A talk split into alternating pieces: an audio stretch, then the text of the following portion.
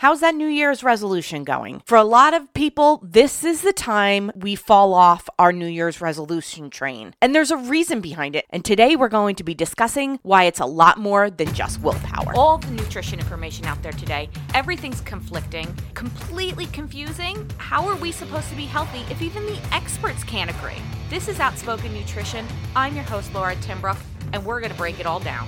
So there's some interesting facts when it comes to how predictable it is that we are going to stick to a new diet, a new healthy lifestyle. And if we are working without a coach and we are doing it by ourselves, most people don't even make it to day five. And that's kind of shocking. But if you are working with a coach, some of the most difficult times I see from my clients I've coached has been the weeks two going into three. And there's actually a reason for this. And I'm going to kind of break it down, and then we're going to discuss what are some simple things that we can do to keep us on track, either if we're doing it with ourselves or a friend, or maybe we've already hired a coach. So let's take a look at what's happening. Well, when we're doing it by ourselves, a lot of times we don't get past the first week is because essentially we don't know what we're doing or we're not prepared. We might have read an article that said you should go on the keto diet and you spend most of your days looking up keto recipes because you have no idea what to cook because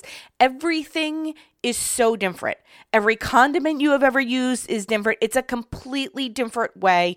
And eventually it gets way too stressful, way too fast, and you give up within the first week. Now, when you have a coach, you have someone guiding you through this. You can get through the first week. You know, you have them telling you what you need to do and where to be and what to eat generally. So the first week, a lot of times is kind of this week that is a little bit of a struggle because you're doing stuff differently, but it's exciting because you might be seeing your pants fitting a little bit better because you're losing water weight or you're exercising, so you're feeling a bit stronger. So the first week, generally when we're working with a coach, goes fairly well. The second week, we're starting to see some small results. So it's already starting to become a little bit more of a habit. Then at the by the end of week two, a lot of times this is where the stress starts to come in. We have spent two weeks doing something totally new and we've been managing the stress. But then week three starts to roll in and we kind of get frustrated. We're kind of tired of it. We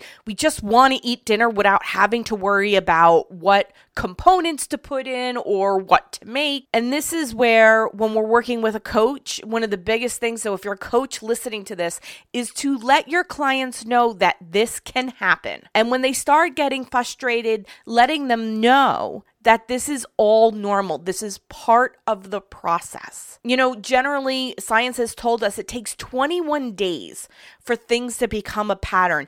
And you're coming up on this twenty-one day mark at the end of week three. So you're at, literally at, you know, the last bit of really kind of making that change over. So it's really good that on a week three to acknowledge the stress, figure out some way of managing the stress. Having a plan is really really the best way. And that's why I'm saying a lot of times when you're working with a coach, week one goes really well because the coach is giving you more of a plan. Week two, you know, you're kind of working on the plan together. Week three, a lot of times the coach is really kind of expecting you to keep going with what you've been doing the last two weeks. And that's where things start falling apart. So if you can have a plan, if you're working with a coach, these are all things that are better. But now everyone can't work with a coach.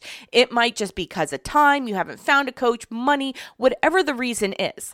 So what are some simple tips? Well, the simple t- first simple tip is start off small. You know, don't go from a carb heavy diet into a keto diet. That is going to be a drastic change that if you are not prepared for, you might not be able to get through. It might be too much. But if we can start making small changes to our overall diet, maybe making some better choices, eating some vegetables. You know, one of the biggest things that why diets work, it's not because of the specific diet itself. It's because we're making healthier choices. It could be that we're eating more vegetables or that we're actually eating meals and not skipping them. Or maybe we're drinking our water. That is huge.